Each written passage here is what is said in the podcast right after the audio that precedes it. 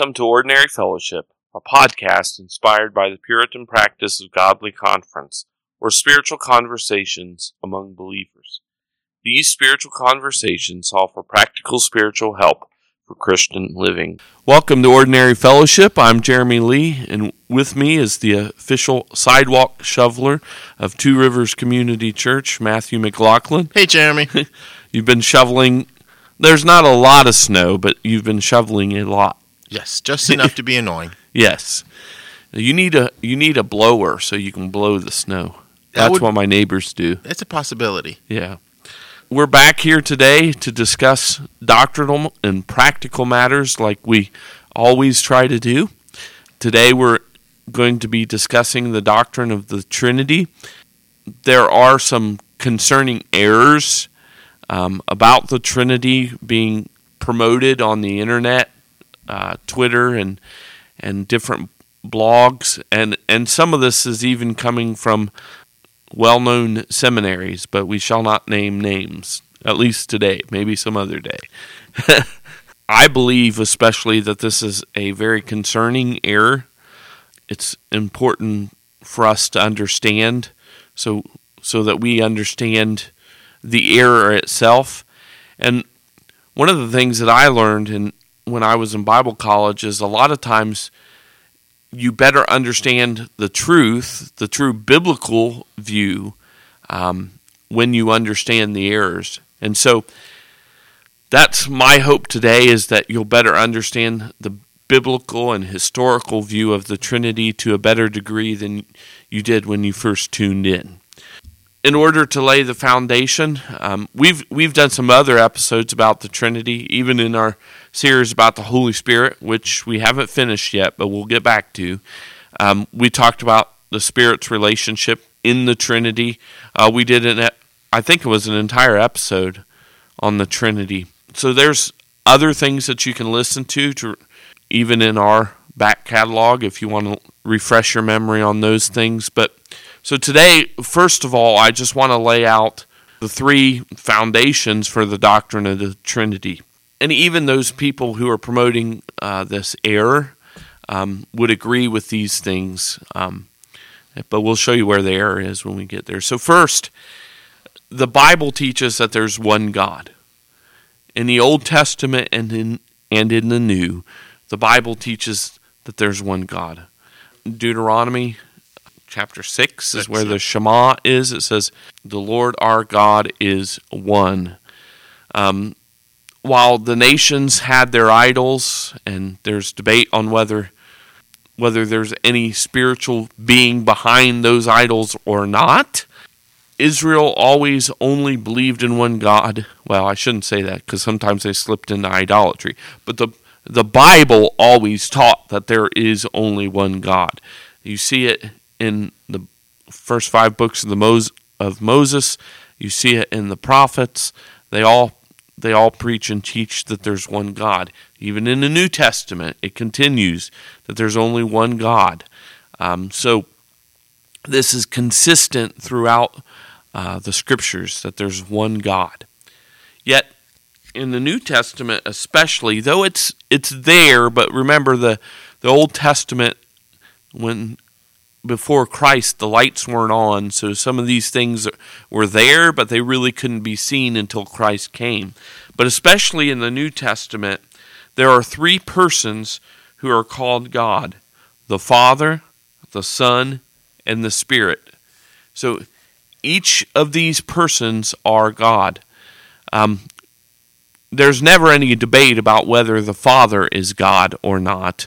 The debate is about whether the Son and the Spirit are God. John 1 1 is pretty clarifying when it says the Word is God. Um, and of course, later on it says the Word became flesh and dwelt among us, speaking of Christ. So, and there's plenty of other passages, and even even if you don't look at what is said, but if you look at Jesus' actions in the New Testament, it's clear that he is promoting the idea he's God. In fact, the Jews tried to stone him because he was making himself equal with God, and and that that would be blasphemy if it weren't true. And of course, the Holy Spirit, there's not as much said about the Spirit in the scriptures, uh, but in Acts chapter 5, and when Ananias and Sapphira lied, Peter first said to Ananias, You have lied to God, and then he said, You have lied to the Holy Spirit. So there's a parallel in that passage, and the implication is the Spirit is God. There's other places as well, uh, but I'm just trying to give a, a brief overview. Um, I mean, Matthew 28, verses 19 and following, the baptismal formula, show that there's one name, yet there's three persons. So there's one God, three persons. That's the traditional formula. And then, so that so the first foundation stone is there's one God. The second foundation stone is that there are three persons. And then number three, these persons are co eternal and co equal. So they're, they're equal with one another. And this is really where the problem comes with the error that's being promoted. They end up making God not equal. So those are the three foundation stones of Christian Trinitarianism. In order to focus on the error, we have to better understand the relationship between the three persons, okay? This is where it can get heady, okay? so there are distinctions between the Father, Son, and the person, or Father, Son, and the Spirit. There's distinctions or differences between them. And I think the best way to cat there's actually two differences. All right. The best way to do that is call one processions and the other missions. Now, the missions we understand. We know that the Father didn't become incarnate and die on the cross. We know it's not the Father who came on the day of Pentecost and baptized uh, people into the Spirit. So we see different roles within God's work of creation and redemption. The Father has a role, the Son has a role, the Spirit has a role, and those roles are different. These are the missions of the persons. Okay? The processions, though, are a little more difficult. Let me read part of the Athanasian Creed that I think explains this. It says, Athanasian Creed, the Father is made of none, neither created nor begotten. The Father, the Son is of the Father alone, not made nor created, but begotten.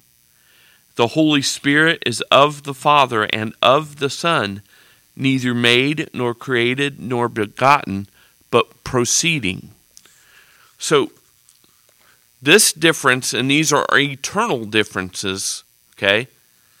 So the Father then is not is made by none. No one made the Father. No one created him. Neither is he created nor begotten. Okay? It goes on to say of the Son, the Son is of the Father alone, not, ma- not made nor created, but begotten. So, begotten means it's a figurative expression when we're applying it to God. When we apply it to people, it means to give birth, okay? But because the Son was not created or made, he couldn't have he couldn't have uh, he lit he's always been he couldn't have literally been born um, from the father so it's a figurative way of speaking to show uh, the son's relationship to the father and how they differ so the Father is not begotten. Um, the Son didn't beget the Father. Now, this should this is one of the things you have to keep in mind because this is eternal. It, this is not chronological order. So, what I'm not saying, and what what theologians through church history are not saying, is that first there was the Father, and then He produced the Son. This is a logical order. Okay, so if there's a father, then logically that father has to have a son. But the moment the father has the son, he becomes a father. He has always had the son, then he's always been the father. And if he's always been the father, then Christ has always been the son. So it's a logical order, not a chronological order. Okay? If if we say it's a chronological order, then we fall into other heretical views, uh, like what the Jehovah's Witnesses believe. So it's not a chronological order. And then it goes on to say of the Spirit that the Spirit proceeds from the Father and the Son. So they eat, they have a relationship one to another. The Father begets the Son, but he's not begotten. The Son is begotten. The Spirit proceeds. These are the traditional historical ways of making distinctions between the persons in the Trinity. Their processions, which we just talked about, and their missions. So, Matthew, before I go on, what do I need to clarify? Or maybe you can clarify something. I think should make sense as long as we keep in mind that, like you said, it's not a chronological order, it's a logical. So that God has always existed. And so he's existed in three persons, but there's a logical order that precedes from that. I think if we keep that in mind, we should be doing okay. The error we want to deal with uh, it goes by several different uh, acronyms. Uh, there's ESS, EFS, and ERAS. Now there are there are subtle differences between these uh, from the people who promote them, but they basically are all teaching the same thing. I'll tell you what ERAS stands because that helps to understand the difference. ERAS stands for Eternal Relations of Authority and Submission. Okay? We talked about the eternal relations, right? The processions, those are the eternal relations. And that is historically how the church has made a distinction between the persons in the Trinity. What ERAS and the others do is they make the distinction based on the fact that the Father has authority and the Son submits. So this is an eternal thing. This isn't just that the Son became a man and as a man submitted to the will of the Father. Everybody agrees with that. There's no argument about that. The problem is is the proponents of ESS, ERAS and all those want to make what Christ did as a man be what he did as God in the person of the Trinity so that within the Trinity the one of the distinctions between the Father and the Son is that the Father is in has a position of authority and the Son has a position of submission. This, I, I'll quote from the Athanasian Creed to show that this is not historically what the church has taught.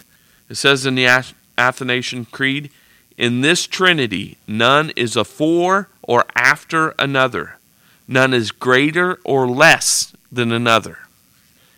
And and by positing this idea of a relationship of authority and submission, they've they've introduced a greater or less than within the Trinity. Now, they would argue they argue against that, and I, I understand that, but I don't see any way around it. Um, what they've introduced degrees into the Trinity so that the Father has something greater than the Son has. So they're unequal. They're not they're not equal in power and glory because the Father has more authority than the Son. There are other issues with it as well. Um, I don't want to go delve too much into the doctrine of simplicity, but uh, simplicity basically means whatever God has, He is. So we don't believe that God just has love for people. We believe what the Bible says that God is love. Love is of the essence of God. So if God has authority, he is authoritative. So if Jesus is God, then he has authority, and it's the same authority as the Father. Otherwise, you're dividing the Trinity and making three gods. So you're either either way you slice it, what is happening with these proponents of ESS is there is that they they are making um, the tr- dividing the Trinity into three gods, and this is a very serious error. The f- that Jeremy lays out the fundamental problem, but now let's kind of tone it a little bit and figure. Okay, so how or why do we get here? So one of the one of the reasons why you see a rise in whatever acronym you like, ESS, E- EFS, ERAS, is it goes back to a conversation that we've had. I think we did an episode on it before on complementarianism. So complementarian versus egalitarian, or to say it simply, so we quit using all the isms, is how does the Bible define gender roles? What does gender roles look like? And so what happens is even though this has been around since the fourth century because it traces back to Arianism and you can read Bavinck and he talks about it back in his systematic. Functionally, what hap- what's happening is they're seeking a theological explanation to bolster their view of complementarianism. Now, here's the first caveat we have to put in. Jeremy and I both are about as hardcore fundamental complementarianists as you're going to find. So, what we're not arguing is that somehow complementarianism is wrong. Al- al- although the proponents of ESS insist Correct. that if you don't agree with ESS, then you cannot be a complementarian. Right. We would say that's wrong. Right. So what we're saying is is that is that functionally what's happening is they're taking a bad argument to bolster a good a good theology. And so what we're trying to say is well first of all we're seeking to separate the two and say while complementarianism is true you can't get there by using ESS. So what they will say is that since the father the son is subordinate to the father in the same way women are subordinate to their husbands. And that and you see it in varying degrees and forms whether that's eternal whether that's in role whether that's in authority they argue different things about what that actually looks like but that's functionally what they're seeking to argue. So I, But- and I think that to be honest with you, to be upfront, I think ESS would lead more to patriarchy than complementarianism. so would i i would completely agree with that that because But that that's another issue for another day. It is. So that's how they seek to frame it. So that's how we get to this what we would call an error of ESS. This this error that somehow the son is eternally subordinate to the father in in how they relate to one another. And so then the question becomes all right, how do we then explain again why ESS is wrong, Jeremy? because it divides God. It makes three persons rather than one. Before we go on that, I do want to I want to go back to complementarianism for a minute because the problem here is that these guys there's several issues, but I'm only going to talk about one. The problem is that these guys are trying to root their view of gender roles in the being of the Trinity. There's no need to do that our gender roles are re- rooted in creation. So why did God create men and women and design us to have different roles within marriage and in the church? Because He wanted to.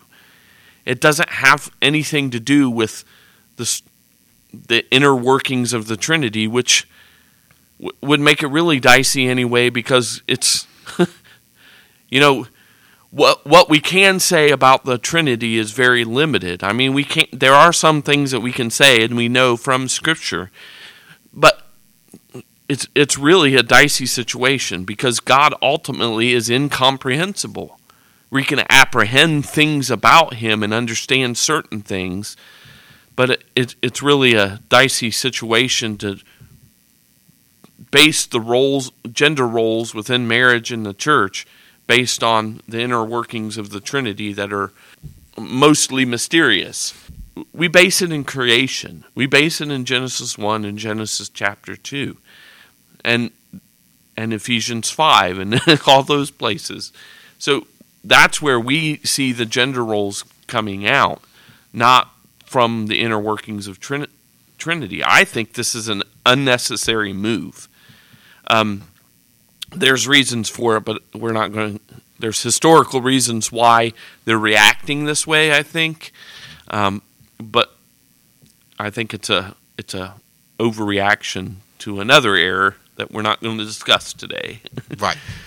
So, so what what's happening then is they're they're replacing the traditional um, distinctions of God the Father being the begetter with God the Son being begotten, with this idea of uh, so authority and subordination. So they're replacing that kind of idea. And part of it they get because God is called a father. Well, fathers are to have authority in the home, right? Mm-hmm. Right. Right. We we understand that from scripture. That's one of the the roles. The problem is is we always have to remember when we're talking about God that these these terms don't apply to him exactly the same as they apply to you and me, okay? So, especially when it comes to the inner workings of the Trinity, and that's what we're talking about. We're not talking about how God acts towards his creation, but God in and of himself is what we're talking about. What traditionally has been taught by Christians throughout the centuries is God is the Father in the sense that he beget Christ, that he is unbegotten and Christ was begotten of him. A human father with with his wife begets children. Now that's a chronological situation, but what what we're when we use the word father to explain that situation, it's similar to what is happening within the Trinity, but it's not a logical situation. But they what's happening is they're assuming too much of the word word father. They're assuming that it means authority when the church historically has never understood it to mean that the Father has greater authority than the Son. And so we have to we have to be careful u- using these what ultimately are um, anthropomorphisms, speaking about God, making the the word everything we think it means to us and applying it to God. Because the inner workings of the Trinity uh, don't work that way. Right. I think another one of the errors is they will go to they'll see subordination as when Jesus was on earth. And then they seek to apply it like you were saying they seek to apply that back to well if he's subordinate to the father when he's on earth then he has to be always he's always been subordinate that what like you said that what that does is that divides Jesus' nature. Right. Well, and we talked about this in Sunday school. Um, when Jesus became a man, he took on a new nature. Right. So the subordination was a new thing because he had a new nature. Okay. The divine nature didn't change. Correct. Okay. There was nothing taken away from the divine nature. A human nature was added. So there is there are new things that Christ does. And as a man, Christ did indeed submit to the Father. We th- see it throughout the Gospels. No one is arguing about that. The problem is is when you take that what Jesus does as a man and transfer and transfer it into the Trinity because then that creates problems. I don't I can't think of the word to say, but it, it obviously creates problems. And it would introduce change into God. Right. Because at one time he wasn't a man. so was he not submitting before? That's why they have to say he's always done it. But um, one of the things we have to do when we're reading the Bible is make sure that we understand when it's speaking of Jesus, is it speaking of his divine nature or is it speaking of his human nature? And we have to be careful to keep those separate um, because Jesus wasn't a divinized human being. He he was truly God and truly man. He didn't and if those things are confused, then then he's not truly man and he's not truly God. He's something other than that. So we have to be careful about how we think about Christ in his human nature then. So when Christ said, "The Father is greater than I," he the he meant not that the Father is greater than I as God. He meant the, as a man, as the mediator, Jesus Christ of Nazareth, the Father is greater than him. He didn't. He wasn't saying anything about his the eternal relationship between him and the Father. Um, so we have to be careful of that. And I, I think this is an area where they're taking the missions of the Trinity and putting them back into the into the inner workings of the Trinity. I, I think a, some of this is a, a, lack of clear thinking, maybe. Um, I don't know. It's hard to say that because many of the people have PhDs, been long time professors at seminaries and things like that. So I don't want to immediately jump to that. I it almost I where do you go? It's- I almost think it's a it's a it comes from overthinking rather than taking scripture as what it says it's seeking to introduce logic and reason into it and then seeking to make a system that makes sense rather than coming to the place to understand that there are things that will never make sense because we're finite and God's infinite and so we we they want we want all of us seek to have a complete systematic. And the reality is is that we can't get a complete systematic because god in his wisdom has left pieces out. He just he just has. Well, I don't know that it's that he left pieces No, out as a- much as he's incomprehensible. well he's incomprehensible. What i mean by leaving pieces out there are things that we think we understand but he hasn't given us as much clarity and as much enlightenment on as in other things Right. and so it's so there are places where the vision's foggy it just is Right. and we have to make the decision are we okay with that or do we try to say well i can't really see but i'm going to put it together anyways and and I understand what you're saying. Right. I don't disagree with you, but we do have to be careful because a lot of people want to jump to mystery well this is true before they've done any work. right They're just like, well, it doesn't matter. right It's And- it's a mystery. We can't figure it out because there are things that God has revealed clearly, Mm-hmm. or well, there are things that God has revealed that you have to dig for. Correct. You have to work. It's like it's mining. yes. Okay, it's not easy labor, and and this is why we're blessed to have the church fathers, the early reformers, the reformers, post reformers, the particular Baptist, all these guys that have gone before us and have done a lot of the work. we just got to go. Some of us, so we just got to go back and do the reading in order to understand the work they've done. But we're almost out of time. But I, I there's one other thing I do want to mention. Um, it has to do with the order. We do speak of an order within the Trinity because we talk about the first person and the second person and the third person. That order, though, is related to their processions. Okay, the Father begets. You so logically, in order to have a son, you have to first have a father. So he's the first person of the Trinity. The Son is begotten, so he's the second person of the Trinity. And the Father and Son together uh, send the Spirit, um, so he's the third person of the Trinity.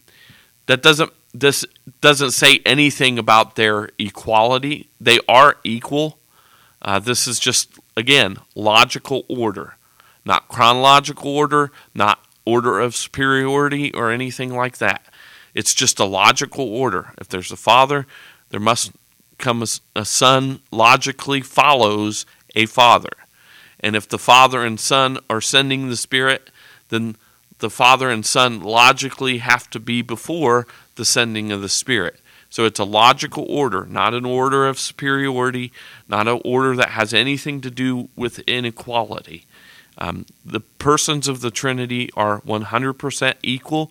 The Father has authority, the Son has authority, and the Spirit have authority. They all have the same authority. There's no differences in authority within the Trinity. And that ultimately is the error of ESS is that they posit degrees of authority within the Trinity, which ter- ends up making um, three gods. And uh, I hope I don't have to explain why that's bad. Well, one last question. Is there any resources that you think you can think of that if people wanted to read more, whether it's about the Trinity or specifically about this, that you would push people to? While you're thinking, one book I would suggest is Matthew Barrett, who's a professor at Yes. Midwestern, just came out with a book called Simply Trinity. It's easy to read. It he does a really good job with it. So if you're not, if you want to understand more about the Trinity, Simply Trinity by Matthew Barrett would be one resource. Can you think of any others that you would push people to to understand whether it's the Trinity or specifically the problem with ESS? Yeah, Michael Haykin has a short little book, less than 100 pages, called Giving Glory to the Consubstantial Trinity. Um, you'll impress your friends with book with a title like that, even though it's a short little pamphlet. It, do, it doesn't really delve into the- theology as much, but it gives you the history and some of the names. It's a good resource to, to familiarize yourself with the history. And then um, uh, there's a guy on uh, YouTube uh, named Josh Summers. He he's doing some great work on uh, the issues of the Trinity and simplicity. We'll we'll put a link up there on our Facebook account. Right when we post this episode. so, in summary, God is one God with three distinct persons who have missions, but he is unified in one order, and that order, that God is equal in his author- in their authority. This is why it's important for us to understand the Trinity. So seek to dig deep to understand those things which God has revealed to us. We thank you for listening to this episode of Ordinary Fellowship, a podcast ministry of Two Rivers Community Church. For more information about Two Rivers, you can find it on our website at www.tworiverscc.org. We look forward to questions, comments, or even dreaded hate mail at ordinaryfellowship at gmail.com. Please follow us on Facebook at Ordinary Fellowship and like, subscribe, and rate this podcast on whatever service you listen to us on. But now, once again, we want to thank you for listening to this episode of Ordinary Fellowship, where we are striving to have spiritual conversations for practical Christian living.